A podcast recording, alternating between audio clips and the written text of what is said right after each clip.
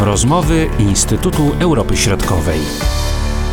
Witamy Państwa serdecznie w kolejnym odcinku rozmów Instytutu Europy Środkowej. Przed mikrofonami Marcin Superczyński.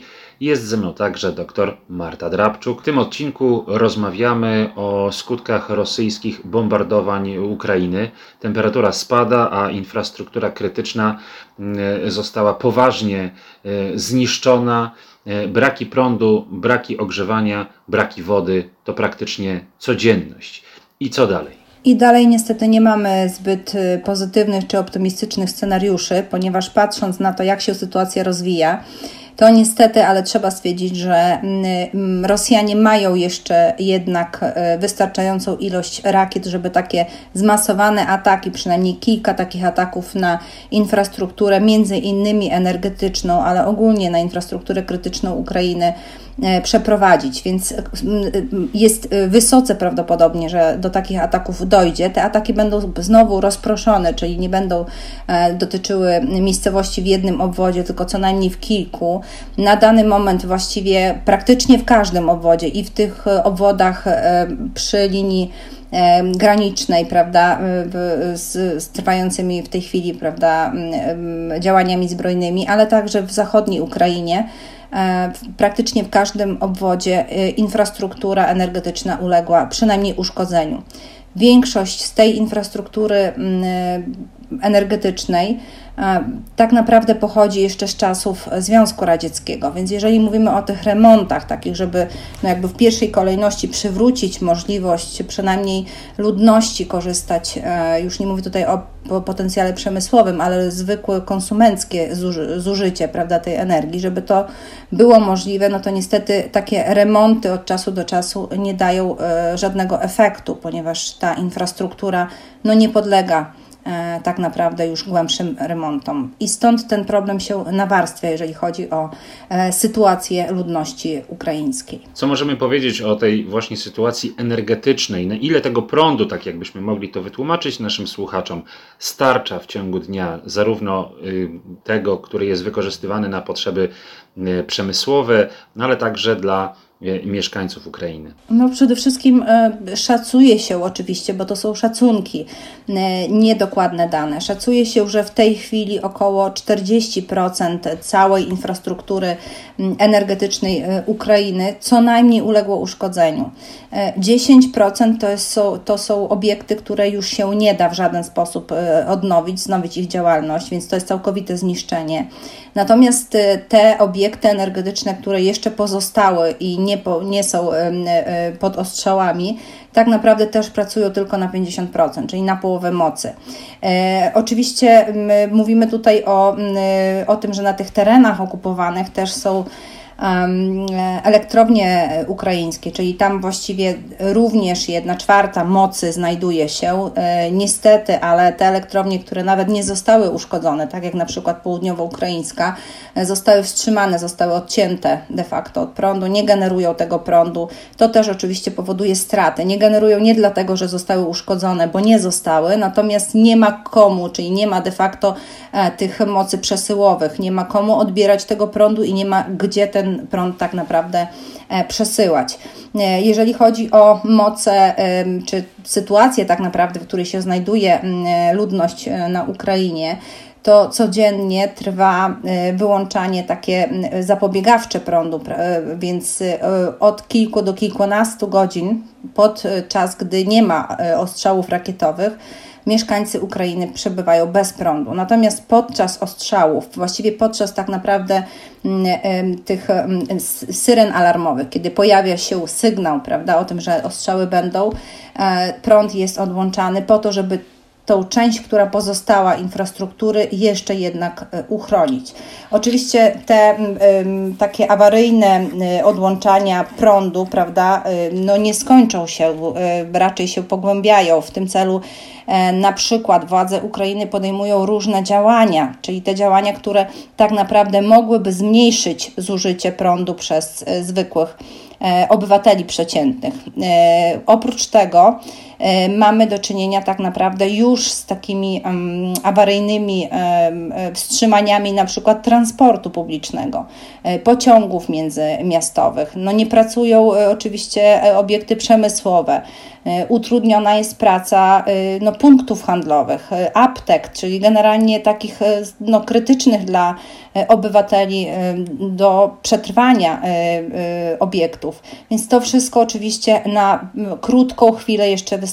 Natomiast mm, władze Ukrainy już w tej chwili alarmują, że jeżeli ktokolwiek e, ma taką możliwość, żeby jednak e, e, zimę przebyć prawda, poza granicami państwa, to alarmują i oczywiście wesprzeć w ten sposób też pozostałych mieszkańców Ukrainy, to żeby jednak rozważyli opuszczenie państwa, przynajmniej na ten okres zimowy, kiedy tak naprawdę oprócz e, dostępu do energii elektrycznej, czyli światła, potrzebują jeszcze też ogrzewania. Jak ten apel y, może być skuteczny? Na ile ten apel może być skuteczny? Czy jest y, jakby odpowiedź, czy może badania jakieś socjologiczne, które wskazują na to, ile osób może w tym momencie opuścić Ukrainę właśnie z powodu tej sytuacji której Ukraina się znalazła. Ja myślę, że tutaj nawet bardziej, e, znaczy może bardziej brać pod uwagę warunki, w których e, przybywają e, ci ludzie, ponieważ niektórych oczywiście nie stać na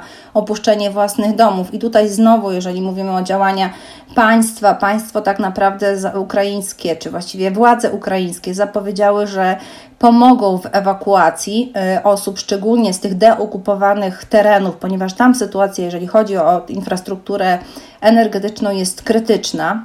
Y, nie da się wznowić tej infrastruktury do końca y, trwania okresu y, grzewczego, więc władze zapowiedziały pomoc nie tylko w darmowym przewozie, prawda, w darmowym transporcie do w miarę bezpiecznych regionów Ukrainy, ale także w zapewnieniu im tymczasowych miejsc zamieszkania, ale także pomoc finansową w wyżywieniu, prawda, w zapewnieniu takich podstawowych potrzeb chociaż jednak patrząc na działania, to tutaj znowu pojawiły się takie darmowe punkty niezłomności. W tej chwili na Ukrainie działa około 4000 takich punktów. To są takie punkty, które działają przez 24 e, e, godziny na dobę mm, i są to punkty, gdzie tak naprawdę można się ogrzać e, i można doładować sobie chociażby telefon, czyli to są takie punkty, które oferują pomoc. Informacje oczywiście o tych punktach posiadają władze samorządowe, no i takie administracje wojskowe, które działają w obwodach czy w różnych rejonach Ukrainy. Ukrainy i tam obywatele mogą sobie e, poradzić, prawda, chociażby tak przez chwilkę, e, jeżeli chodzi o dostęp do tego prądu. Natomiast sytuacja jest krytyczna w wielu e, regionach, zgodnie z zapowiedziami operatorów energetycznych, bo pamiętajmy, że to jest tak, że część infrastruktury jest w tej chwili jakby w trakcie remontów, czy jest odnawiana. 70 brygad czy ekip elektryków pracuje non-stop przez 24 godziny, czyli właściwie to jest około 1000 osób, ponad tysiąc osób, które e, bez przerwy, e, zmieniając się oczywiście, naprawiają infrastrukturę. E, tego jednak jest wciąż za mało, bo tak jak podają z kolei tutaj władze ukraińskie, do tej pory około tysiąca rakiet już spadło i trafiło tak naprawdę w te obiekty energetyczne, więc zapotrzebowanie jest ogromne. E, kolejna kwestia jest taka, że mm, e, sporo mieszkańców zaopatrują się w generatory e, prądu. Jest to jakiś tam element przetrwania, a bierze się to stąd, że do tej pory ataki Rosjan, rosyjskie były skierowane głównie do tych punktów przesyłowych energii elektrycznej. W tej chwili uderzają w generatory. I tutaj to jest taki element e, no, krytyczny prawda, dla całej e, infrastruktury energetycznej. Raz, że oczywiście kosztochłonny, a dwa, że jest długi termin wyprodukowania, oczywiście na zamówienie takiego e, generatora. Więc patrząc na tą całą sytuację, na pewno część osób, która do tej pory nie rozważała mm, przeniesienia się w bezpieczniejsze regiony albo wyjazd za granicę, no niestety przy nastaniu tych pierwszych silniejszych mrozów jednak będzie zmuszona opuścić swoje własne domy. Jesteśmy w trakcie jesieni, ale oczywiście te najgorsze mrozy najprawdopodobniej przed nami i tutaj dopiero pojawią się te zdecydowanie największe problemy. Ja tak staram się sobie wyobrazić to, co się dzieje w różnych miastach i chyba szczególnie tutaj taka sytuacja jest bolesna, jeśli chodzi o szpitale, bo e, przecież e, takie miejsca muszą być w pierwszej kolejności ogrzewane, tam gdzie leżą e, chorzy, mniej lub bardziej obłożnie, gdzie rodzą się dzieci, gdzie muszą odbywać się operacje i tutaj brak prądu, brak ogrzewania, to jest sytuacja dramatyczna. Rzeczywiście te obiekty, które no muszą mieć dostęp do prądu, E, są oczywiście brane pod uwagę i w tych e, miejscach e, zapewniany jest prąd między innymi właśnie poprzez te generatory prądotwórcze, te duże generatory prądotwórcze, chociaż nieraz widzimy pojawiające się zdjęcia, prawda, z operacji prowadzonych bez światła, czy chociażby z dnia dzisiejszego, gdzie podczas ostrzałów szpitala zginęło